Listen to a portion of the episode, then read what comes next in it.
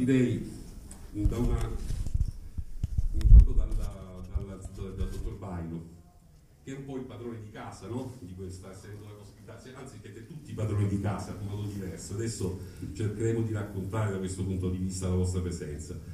E eh, visto che parleremo di Artusi, chiaramente parlando di Artusi viene in mente Forlimpopoli, che è un borgo del gusto, una città del gusto e dei sapori, per la presenza di Pellegrino Artusi. Però Bra a sua volta può essere a pieno titolo definita una città del gusto, eh, sia per le sue eccellenze gastronomiche, per la sua storia, ma diciamo anche negli ultimi anni, molti, ormai tanti anni, grazie alla presenza di Slow Food, di Carlo Petrini. Quindi racconterei, partirei proprio parlando del rapporto eh, della città di, di Bra e di come si identifica in una città del gusto. Grazie, buongiorno a tutti. Sì, questa è una città del gusto, consacrata al gusto, credo con soddisfazione dei concittadini, di coloro che qui sono nati, di coloro che qui vivono, di coloro che diventano cittadini braidesi anche solo per poche ore nel corso della loro vita, magari partecipando a una manifestazione come questa. Dunque questa è una comunità che si è dedicata eh, al gusto, lo ha fatto con, eh, con piacere, lo ha fatto con l'intelligenza, il, piacere e l'intelligenza che hanno sempre caratterizzato l'esperienza di Slow Food, che qui ha avuto i suoi natali e che qui continua ad avere il suo cuore pulsante, dimostrazione del fatto che forse la provincia offre uno sguardo diverso rispetto alla metropoli e consente di cogliere delle tendenze di lungo, di lungo respiro e di ampio respiro. Quindi quindi eh, questa è una realtà che oramai da più di 30 anni ospita eh, Slow Food e con Slow Food è riuscita a costruire un percorso importante che ha portato alla costruzione di quella straordinaria esperienza che è l'Università di Scienze Gastronomiche, l'unico Ateneo mondiale consacrato a questa disciplina e quindi lavora in modo minuto su queste, su queste tematiche e lo fa credo anche attraverso un'iniziativa come quella di oggi, attraverso la presentazione di un volume come quello che andiamo a presentare che io credo rappresenti ehm, lo sforzo apprezzabile di raggiungere il punto più elevato possibile fra il rigore che sempre deve caratterizzare la ricerca, la pubblicazione, la riflessione e dall'altra parte anche una piacevolezza e una immediatezza di lettura. Io credo che il volume che presentiamo oggi va esattamente in quella direzione, dunque non poteva che trovare in questo luogo il luogo di elezione e in questa manifestazione, in queste giornate, in queste ore il contesto giusto per cominciare un viaggio che siamo sicuri sarà un viaggio fortunato e consentirà a coloro, i pochi che ancora non conoscono la figura e l'opera di Pellegrino Ortusi, di saperne qualche cosa, qualche cosa, di più e a maggior ragione io credo che uno dei grandi meriti di questa pubblicazione stia proprio nel fatto di volersi ehm, porre in relazione con un pubblico che magari ancora non sa chi è Pellegrino Artusi, quali sono stati i suoi eh, grandi meriti, a proposito dei quali io non dico nulla perché non ho meriti artusiani non ho maturato galloni di studioso artusiano, quindi non posso dire nulla, mi iscrivo alla categoria da lui aborrita dei pappatori e dei ghiottoni da questo punto di vista, quindi lo pratico, ecco, però qui mi fermo e, e quindi non posso che eh, portare con piacere il saluto della nostra città per questa iniziativa con l'auspicio che il nostro mm, pellegrino Artusi, che qualcuno può pensare essere confinato in un'età lontana, anche solo per la sua fisionomia, perché per quei baffoni da tenente austro-ungarico che parrebbero eh, consegnare ad un'epoca irrimediabilmente lontana dalla nostra, in realtà continua a essere parte del, del nostro presente se saggiamente inteso e questo libro contribuisce certamente a veicolare questa consapevolezza. Grazie. Vogliamo accennare un attimo all'edizione attuale di CIS che è un'edizione che viene, come sappiamo, dopo il periodo del Covid, che speriamo via via di lasciarci sempre di più alle spalle. È un'edizione un po' ridotta come numeri, però mi sembra che ci sia, sia stato fatto uno sforzo anche di allargare il, il perimetro dove collocare gli stand, insomma, per cercare di eh, rendere tutto agevole. Come, come la state vedendo? Questo inizio? Ovviamente organizzare un'edizione di CISA nell'anno anzi ormai nel biennio pandemico è stata un'impresa, un'impresa nel senso proprio dell'espressione perché fino a non moltissime settimane fa si era ancora in dubbio se vi fosse la possibilità di poterla organizzare, dopodiché come sempre sanno fare le comunità coese si decide di lanciare il cuore oltre l'ostacolo, sempre con saggezza, sempre con equilibrio, ma al contempo evitando di essere pavidi e dunque eh, unitamente a Slow Food e alle altre realtà che rendono possibile l'organizzazione della manifestazione si è deciso di lavorare pancia a terra quest'estate per far sì che la manifestazione potesse svolgersi e che come per le edizioni precedenti il mondo potesse trovare ospitalità a Bra. E credo che chi ha cominciato a percorrere le nostre strade a partire dalla giornata di ieri si è reso conto che la scommessa è stata vinta, è stato possibile costruire una manifestazione che nell'assoluto rispetto della normativa di sicurezza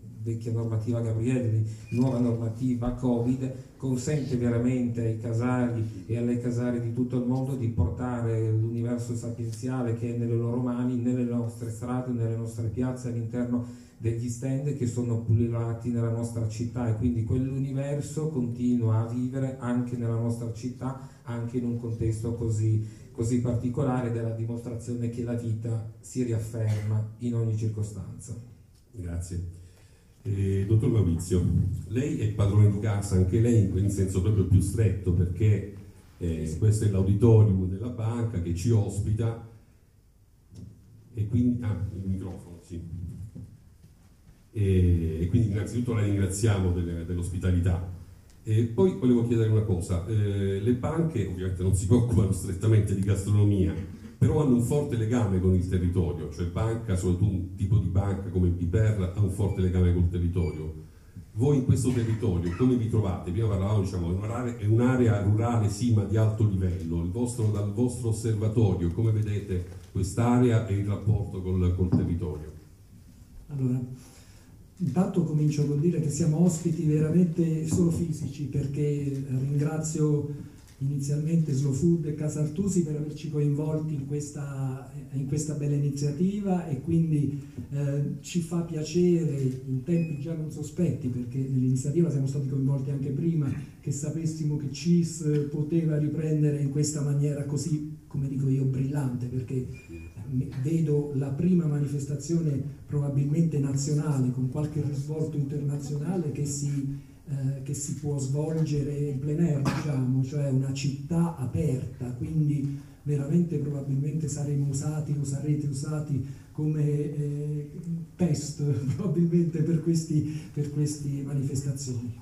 Come ci troviamo? Allora, eh, intanto mi presento, io sono Dario Maurizio, sono il responsabile dell'area territoriale Brasaluzzo, chiamata Brasaluzzo non a caso, anche se poi eh, copre l'intera provincia di Cuneo, diciamo. Brasaluzzo perché, perché come ben l'hai detto, noi ehm, tradizionalmente come Biperbanca eh, veniamo da uh, un'unione di banche locali e quindi di banche molto forti sul territorio, come erano fortissime, come sono forti, visto quello che ci hanno passato, tra virgolette, Cassa di risparmio di Bra e Cassa di risparmio di Saluzzo su, queste, su questi territori.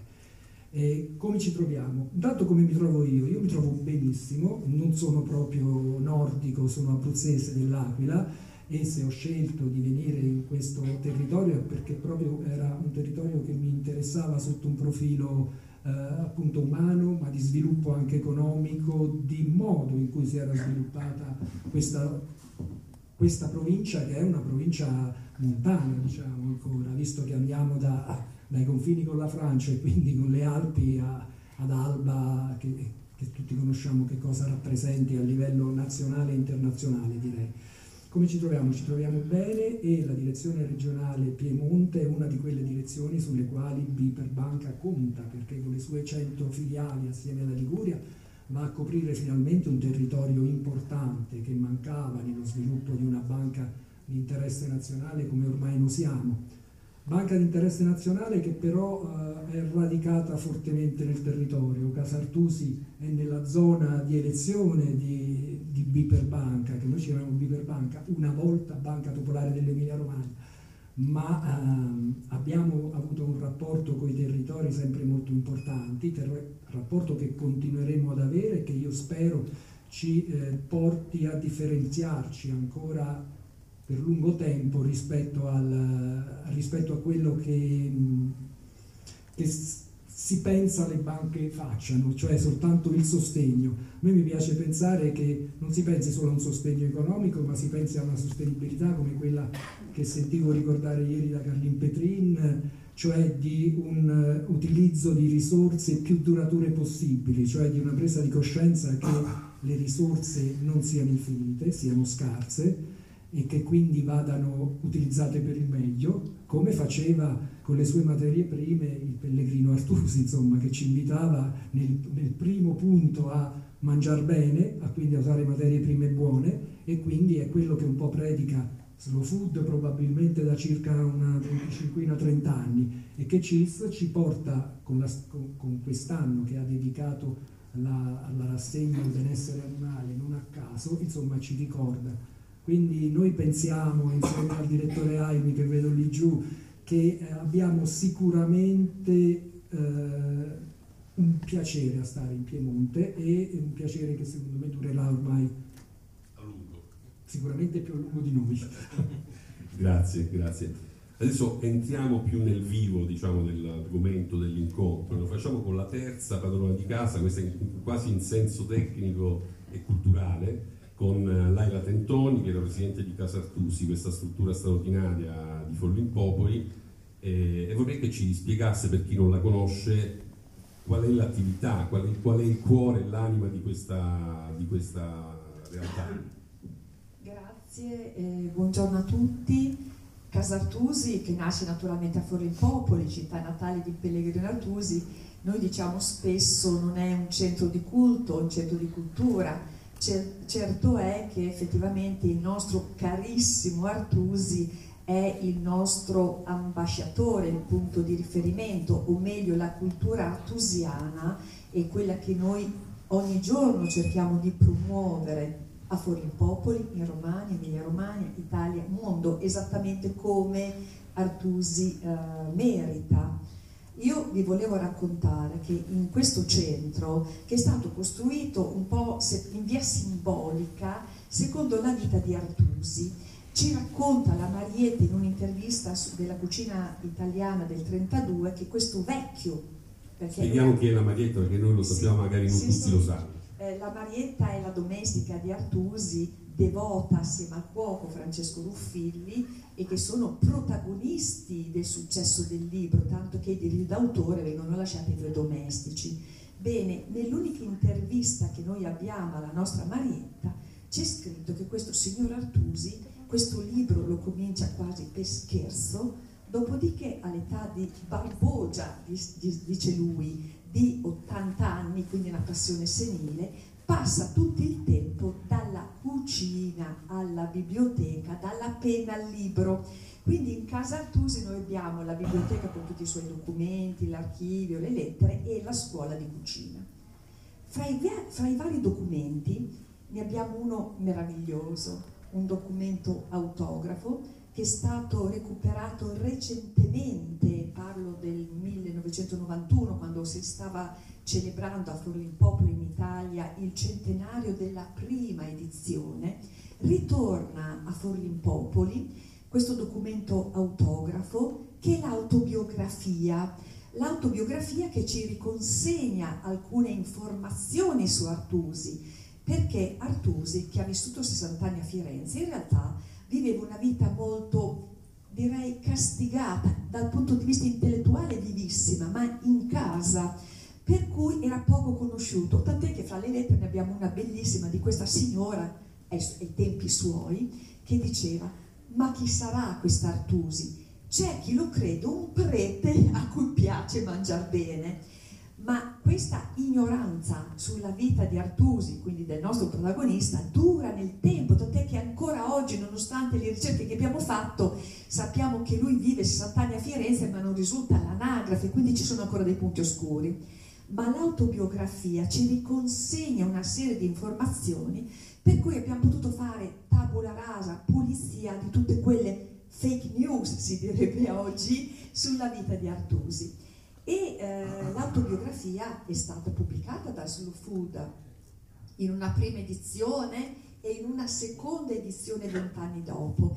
Ed è un ricordo personale, scusatemi, è anche la prima volta che ho incontrato il professor Alberto Capatti, che è il massimo esperto artusiano, nel comune di Forlì-Popoli, che faceva le fotocopie di tutti i documenti, io lo ricordo così la prima volta che l'ho visto, per tutti i documenti dell'archivio, per poter poi scrivere dell'autobiografia.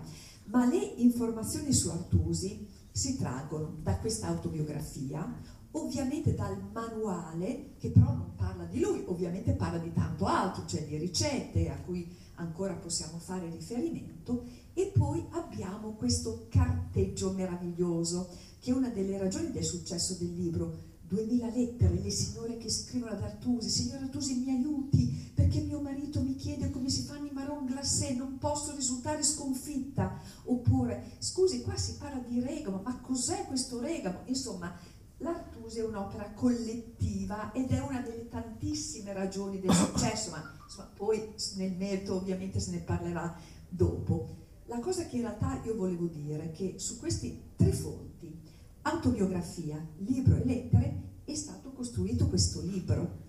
Quindi in realtà è un riconoscimento agli autori per aver fatto un'operazione filologica e oltre che filologica, anche bella, ironica, divertente, tanto il fumetto, perché l'obiettivo concordato con Biperbanca era proprio quello di fare finalmente un testo che potesse parlare ai giovani, cioè a coloro che si interessano tanto di cucina, che magari conoscono a memoria i grandi chef, le immagini di master chef, ma non conoscono i consigli di Artusi, che sono quelli comunque della pratica, delle materie prime. Questo libro è un libro di formazione non soltanto gastronomica e linguistica, ma è un'attenzione, oserei dire, quasi patriottica al cibo, cioè vogliamoci bene, facciamoci il cibo e il miglior maestro è la pratica. Quindi questa ricostruzione è stata fatta in maniera molto carina, oserei dire siccome noi ormai siamo deformati e dico noi prendendo anche Alberto perché spesso ci chiediamo chissà cosa penserebbe Artusi, quindi ci sentiamo in qualche modo interpreti di quello che potrebbe pensare Artusi oggi. Oggi sarebbe contento Artusi di questo libro perché ricostruisce la biografia in maniera carina, quindi una infanzia martoriata dalle malattie, ma anche dal maestro che era un picchiatore seriale, ma anche padre, che, anche, comunque dava una serie di scappellotti, quindi c'è la scuola degli scappellotti. Io sarei molto preoccupata dello scappellotto a sorpresa, perché è quello che può lasciare un attimo così. Per cui c'è la ricostruzione del risorgimento. Eh, Artusi è un facitore del nostro risorgimento, e chiudo, eh, perché effettivamente eh, è un è un patriota, è un moderato, finanzia le azioni del risorgimento. Addirittura c'è una lettera che non è citata qui.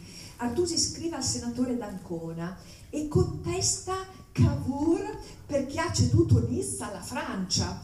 E il senatore d'Ancona risponde ad Artusi dicendo certo è che se Cavour avesse avuto come amico Artusi l'Italia sarebbe stata cucinata meglio. Ma a parte questo, insomma, in questo libro si ricostruisce il risorgimento, il carattere di Artusi, ovviamente le ricette. Quindi, insomma, bisogna tenerla breve. Quindi io non posso che ringraziare naturalmente Slow Food con cui abbiamo per l'appunto curato altre edizioni. Ringrazio Biperbanca per l'attenzione per l'appunto a questo progetto, al nostro territorio io credo che abbiamo fatto molto bene, molto bene perché comunque questo libro è ancora oggi una pietra miliare, imprescindibile, di una autorevolezza indiscussa per chi si vuole avvicinare alla cucina domestica, che poi è la cucina italiana tu cura, è una fonte inesauribile di consigli e quindi questo lavoro sicuramente veramente guarda al futuro e siccome nel libro si parla dell'ultima ricetta, grazie a tutti, ma l'ultima ricetta ancora non è stata scritta.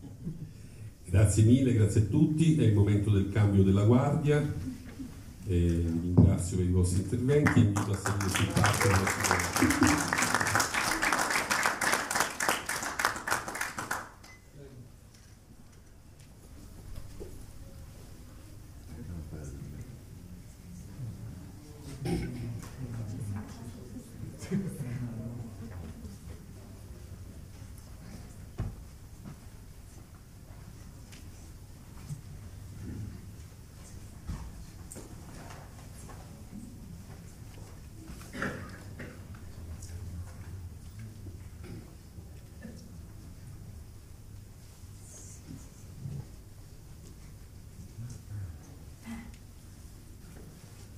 Benvenuti, eh, vi presento brevemente i nostri interlocutori. Eh, Chiara Cauda, direttore editoriale di Slow Food, i due autori, Brian Freschi e Stefano Ste, Ste o Stefano, come, va bene Ste, Tirasso, e il professor eh, Alberto Capatti che insomma, non è che abbia bisogno di grandi presentazioni, sicuramente direi senza timore di smentita il massimo storico della nostra gastronomia, molto legato anche a queste, a queste, aree, a queste terre, e grande esperto artusiano come, come vedremo in seguito. Partirei dagli autori, partirei dagli autori e, e partirei da una domanda sicuramente banale, però essendo la prima cosa che magari viene in mente vuol dire che può suscitare curiosità. Siete giovanissimi, veramente molto giovani e, e non, non, è difficile legare la vostra immagine, anche, anche fisica, a una figura come quella eh, di Artusi. E quindi mi domando e vi domando eh, come è nato questo interesse e questa passione per questo personaggio.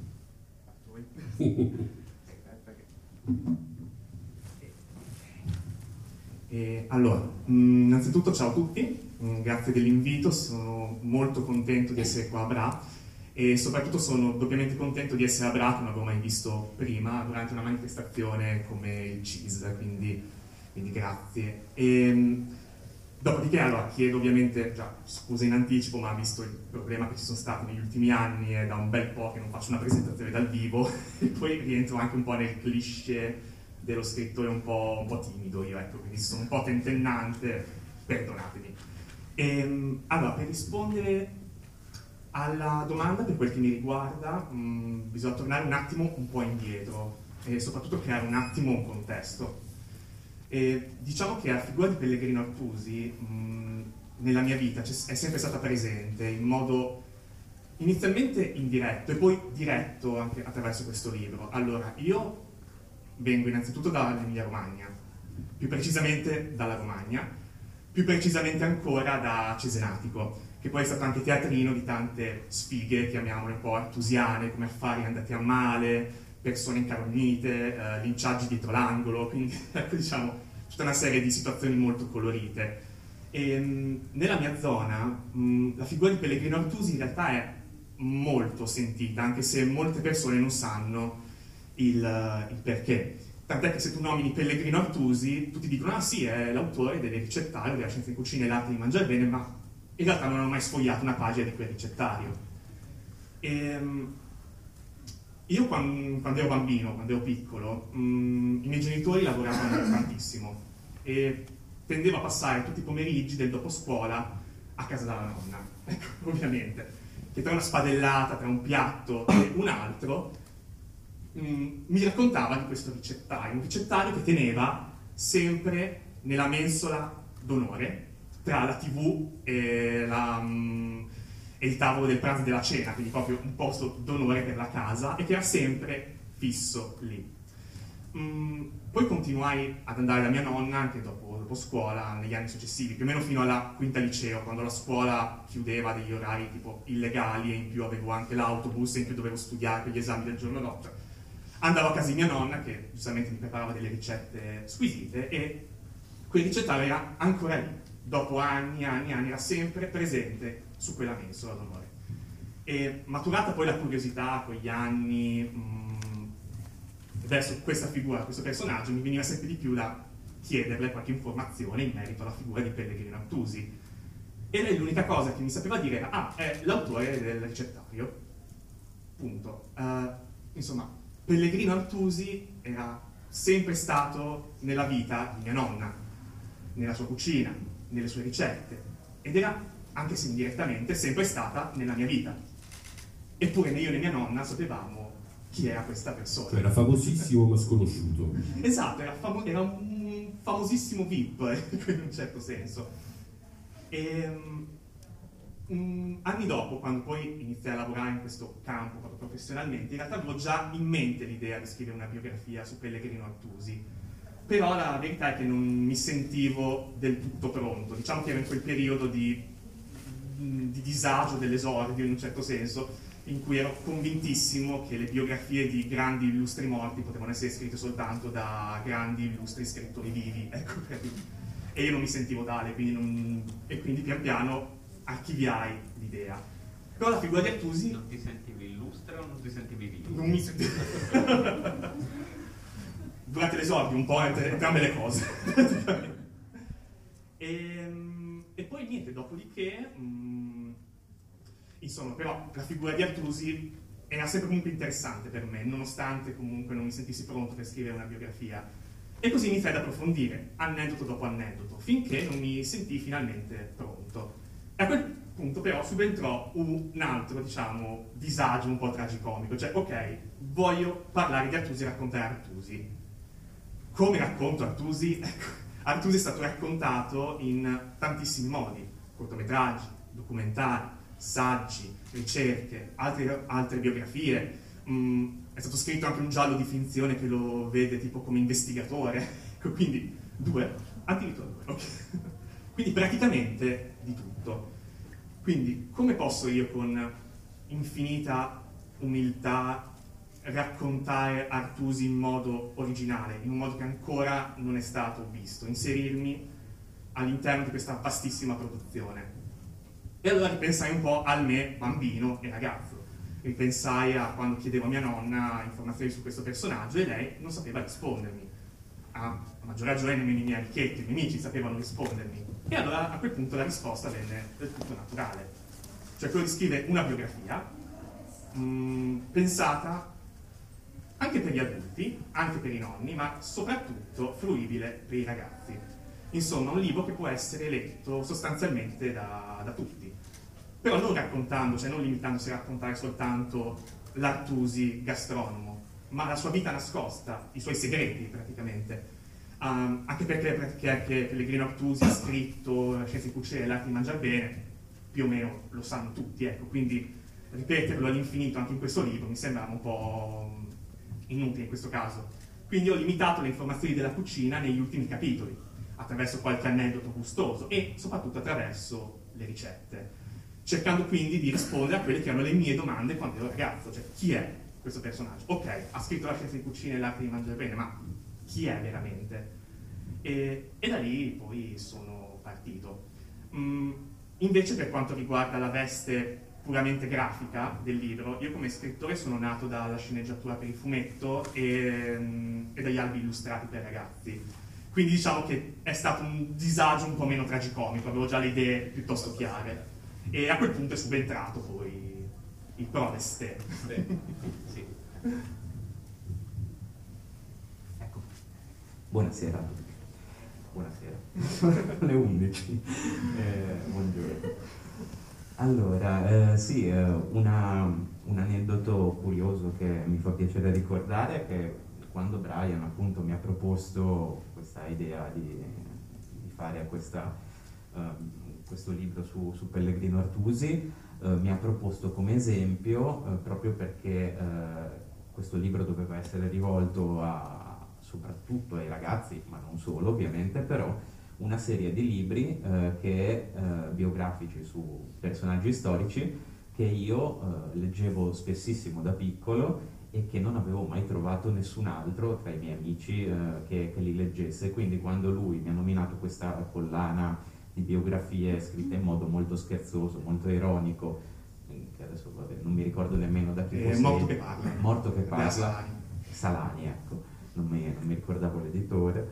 Eh, quando me l'ha nominata io sono corso a prendere i libri che avevo a casa dei miei genitori ancora e, e mi sono largamente ispirato non tanto dal punto di vista grafico perché ehm, lo stile puramente del disegno non è tanto simile quanto nelle intenzioni dell'ironia, del, uh, del, non prendersi troppo sul serio. E quindi uh, io e Brian appunto abbiamo pensato a quale formato fosse giusto per il libro, uh, quale modo di raccontare fosse più giusto, se appunto fare un, un fumetto in toto oppure delle parti a fumetto che nello specifico sono state sono state portate nelle ricette appunto che ci sono sparse per il libro e poi una, una stesura biografica appunto in prosa con un corredo di illustrazioni ed è stato molto divertente, ne, ne, abbiamo parlato appunto per un bel po' perché l'idea, eh, perlomeno quando Brian a me l'ha proposta nel 2019 e poi appunto c'è stato tutto quello che sappiamo di mezzo e il libro ha preso forma in maniera eh, concreta durante quest'anno in cui abbiamo lavorato eh, con le stesure definitive di testi e illustrazioni e finalmente dopo due anni di, eh, a immaginarlo lo in mano. È nato. È nato, è nato.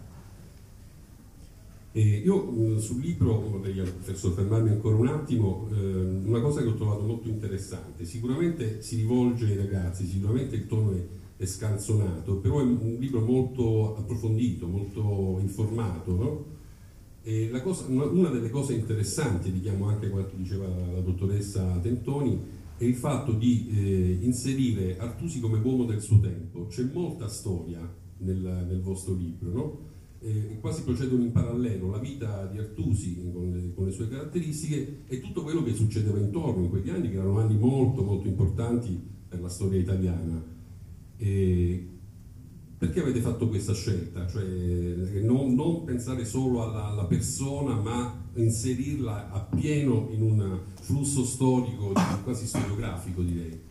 Perché Pellegrino Artusi aveva comunque dei principi estremamente forti e quindi era, mm, trovavo impossibile riuscire a spiegare la sua vita segreta senza spiegare quello che era il contesto storico che stava vivendo era veramente complesso, non potevo semplicemente accennare il risorgimento e poi dire ok Artusi era un liberale e basta, finita lì, mm, sarebbe stato un po' troppo superficiale.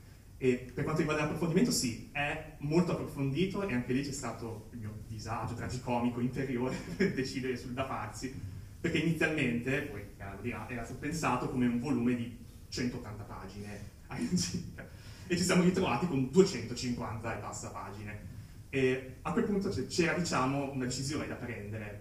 Uh, tornare alle 180 pagine ma tagliare praticamente metà degli aneddoti effettivamente interessanti di Artusi.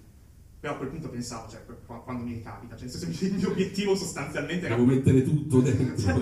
no, nel senso sostanzialmente... A meno di una seconda edizione ampliata. il mio obiettivo era comunque quello di spiegare in un libro comunque tascabile quella che è la vita proprio segreta di Artusi con tutti i suoi aneddoti quindi raccontarli soltanto a metà mi sembrava un po' di fare per l'appunto un lavoro a metà. Poi dopo, dopo tanti anni di, di disagio tragicomico interiore su farlo meno, ecco alla fine ho optato per questa Grazie. soluzione. Professor Capatti, lei di Artusi qualcosa sa? Ha scritto un libro molto importante su Artusi in cui lo definisce il fantasma. Ecco, magari iniziamo a spiegare come curiosità in che senso lo definisce un fantasma. Allora, definisco un fantasma perché io comincio una biografia di Artusi e poi intendo continuarla dopo la sua morte. E dopo la sua morte la sua presenza, che è una presenza assolutamente ubiqua e straordinaria, sue ricette finiscono nella cucina luganese, altre nei libri, dei, nei, libri nei ricettari dell'esercito addirittura fino ai giorni nostri. E allora il fantasma è questa sorta di eco di continua presenza-assenza che è stata peraltro descritta a livello familiare e che io eh, considero eh, la parte biografica più interessante di Artusi, anche perché ci sono, io autore di una biografia, sono qui chiamato a parlare di una biografia e uno dice strano, una situazione molto strana perché io ho il mio prodotto, loro hanno il loro e via dicendo e dovrei svolgere un'azione critica teoricamente nei confronti di questa opera.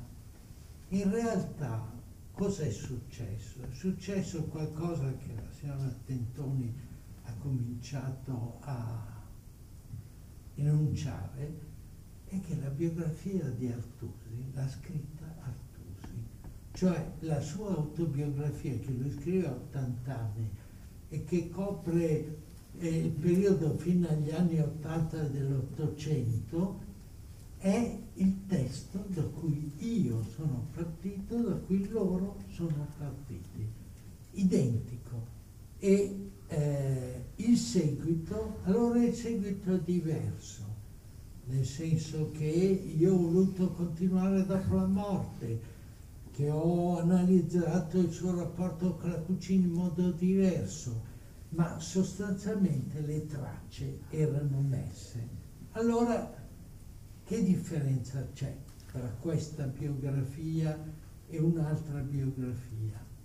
Se noi abbiamo preso un testo artusiano, questo testo artusiano ce lo siamo sostanzialmente riscritto e riscritto nelle forme più diverse, ovviamente io più istituzionale, più attento a una sorta di gioco tra la letteratura gastronomica Artusi e via dicendo, in questo caso la riscrittura è una riscrittura divertente per due motivi.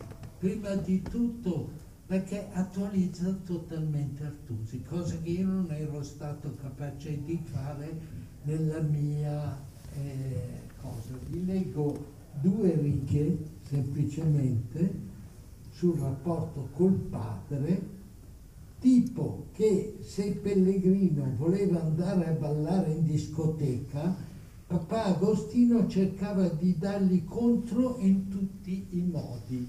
Io leggo questo e uno si dice ma dove sono? Dov'è questo Artusi? Altro che fantasma, è una sorta di giovinetto che eh, si sparpaglia all'interno di questo sistema. Quindi una biografia nasce da una riscrittura e questa riscrittura è una riscrittura immaginaria. Questo è molto importante per giustificare due operazioni completamente diverse. E questo è un primo punto che vorrei attrarre. Il secondo è una cosa che già un fumettista famoso nella sua edizione di, eh, di Artusi, aveva fatto Reboli, eh, e è quella di dar la parola. Io non gli ho mai dato la parola, sostanzialmente ho trascritto le sue parole, che è una cosa ben diversa. Invece, e questo eh, parte in gran parte in questo volume sono le ricette e via dicendo, come già Rebori in parte aveva fatto, è quello che Artusi racconta. Ma com'è possibile che Artusi racconti se non ha raccontato? E no, ha raccontato, perché costantemente uno legge la scienza in cucina e si mette in una posizione che non è solo quella di lettura, ma che è quella di ascolto e la relazione d'ascolto è stata qui presa, sviluppata e portata in tutte le sue congiunture, in modo tale che l'Artusi qui presente è un Artusi che parla oggi, che racconta oggi e cui vengono, gli vengono poi attribuiti tutta una serie di eh, storie di contorno per esempio è, è vero che si ispira all'autobiografia, ma in questa edizione c'è una ricerca sulla figura del passatore che va al di là dell'autobiografia stessa e che quindi riprende degli elementi che sono elementi diciamo ormai conosciuti e via dicendo, ma che illustrano del brigante un esito e poi una morte stessa. E quindi eh, ci volgiamo verso delle riscritture d'Artusi. La mia era del 19, e questa appare quest'anno, sono così vicine e io non ho mai conosciuto conosciuto questi autori, non, non abbiamo avuto nessun tipo di rapporto, eppure ci siamo avviati verso questo. Io penso che questa sia una delle altre eh, facce del fantasma, che oggigiorno non solo è presente con quei suoi baffoni assurdi e via dicendo con cui ormai viene consacrato, è impossibile pensare a un Artusi giovinetto. Io avrei voglia una volta di uno che mi fa un ritratto di un ventenne Artusi. No, è sempre questo che io ritrovo dappertutto e nello stesso tempo è un Artusi ubiquo e che parla, e che parla in linguaggi più inverosimili e che parla di discoteche e parla in questo caso anche un linguaggio, in un gergo che deve essere un gergo provocatorio per uno storico. E io lo accetto come letterato invece. Non, non, non mi sarei mai sognato di venire qui per fare una, un esame di quelli che sono i punti di concordanza o non concordanza tra il mio testo e loro, perché i tuoi testi nascono dallo stesso rivolo. E quindi sono contento qui di averne parlato e di avere riascoltato la voce di Artusi proprio qui a Bra, perché quello che è caratteristico tra l'altro della mia esperienza è che io ho fatto con Passerini l'autobiografia di Artusi credo nel 94-95 mentre dirigevo qui Slow Food per Petrini.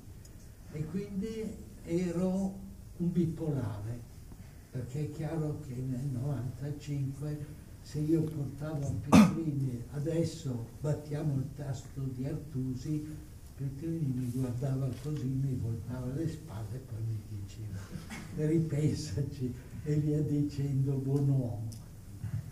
E qui mi ritrovo invece ricongiunto, ricongiunto grazie all'editore stesso ovviamente che porta questo nome, è ricongiunto in una sorta di via in cui io posso solo augurarmi che cosa?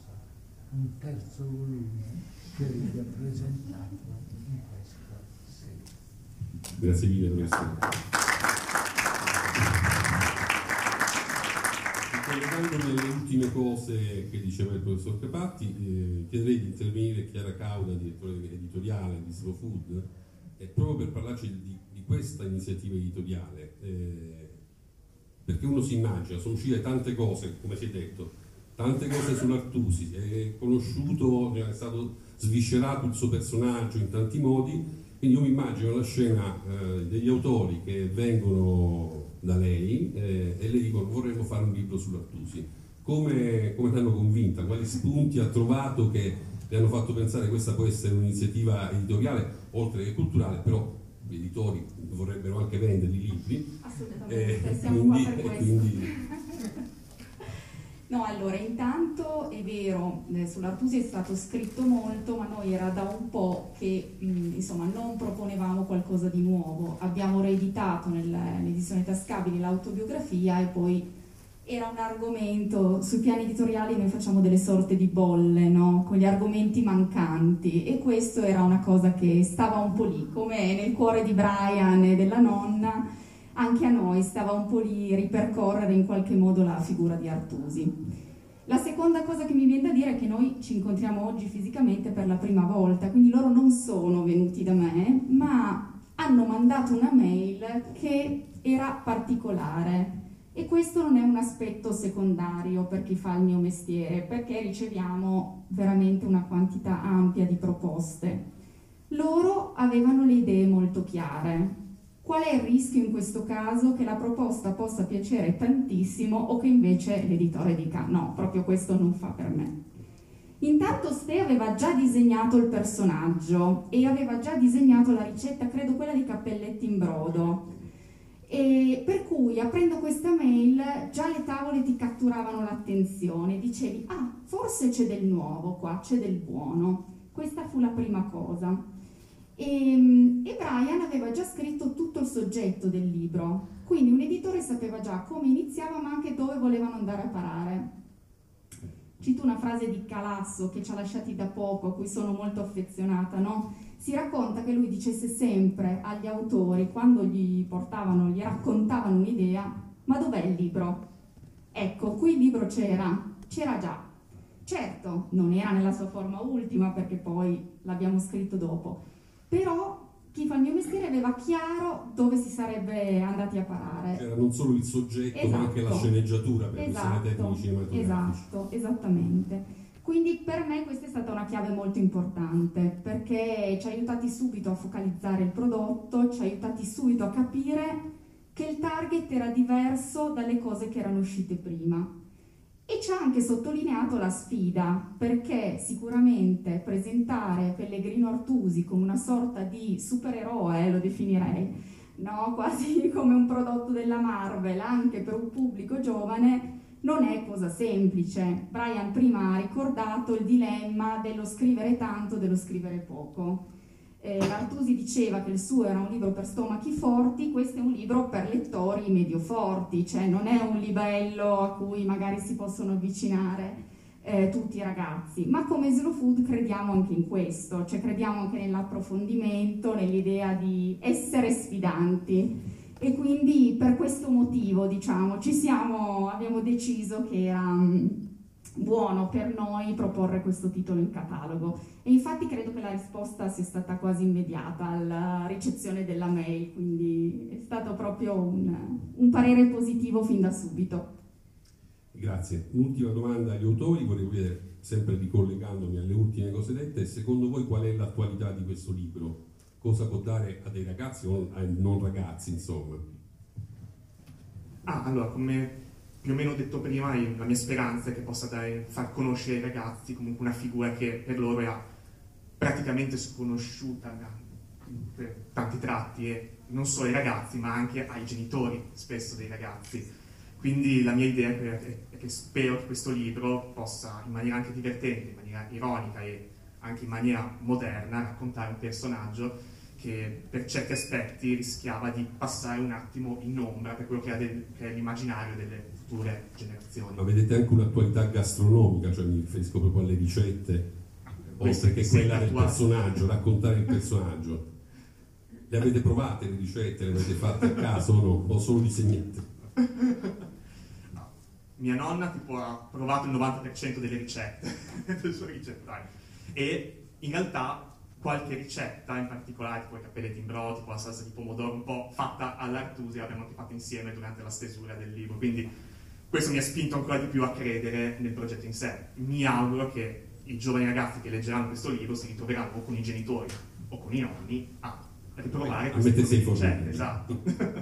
Grazie. Vuoi dire qualcosa, Stefano? Vuoi aggiungere qualcosa? Ma eh, io penso che appunto eh, il- la speranza, se non altro, è quella che in un periodo eh, come quello attuale dove è, è rinata anche in un pubblico abbastanza giovane la- un interesse per la gastronomia, per la cucina, grazie a tante trasmissioni televisive che possono essere eh, più centrate sul punto o meno, però comunque hanno spostato l'attenzione al- alla gastronomia anche a un pubblico appunto più giovane e non solo a un pubblico di nicchia, un pubblico più ampio soprattutto. E quindi, eh, proprio come, eh, come dicevo prima, eh, quella famosa collana di, di- di biografie scritte un- in modo ironico aveva colpito, a quanto pare sia me che Brian, da piccolini ed eravamo andati a conoscere delle biografie di personaggi storici eh, di cui non sapevamo niente, che non erano particolarmente in voga, non erano le, le Spice Girl, noi siamo No, degli anni esatto. 90, le Spice Girl o Kurt Cobain, erano personaggi eh, abbastanza, abbastanza classici già al tempo ovviamente, e quindi la speranza è che eh, è, è quella di aver fatto anche noi un, un prodotto, un oggetto che possa avvicinare un pubblico giovanile a una figura eh, interessantissima come quella di Artusi. Grazie mille, io vi ringrazio. Se, ci sono, se c'è qualcuno che ha delle domande, delle curiosità, eh, parli ora o taccia per sempre. Nessuno alza la mano, quindi direi che possiamo salutarci, darvi in bocca al lupo perché sia voi come autore che all'editore per la, la riuscita di questo progetto. Grazie a tutti. Grazie mille.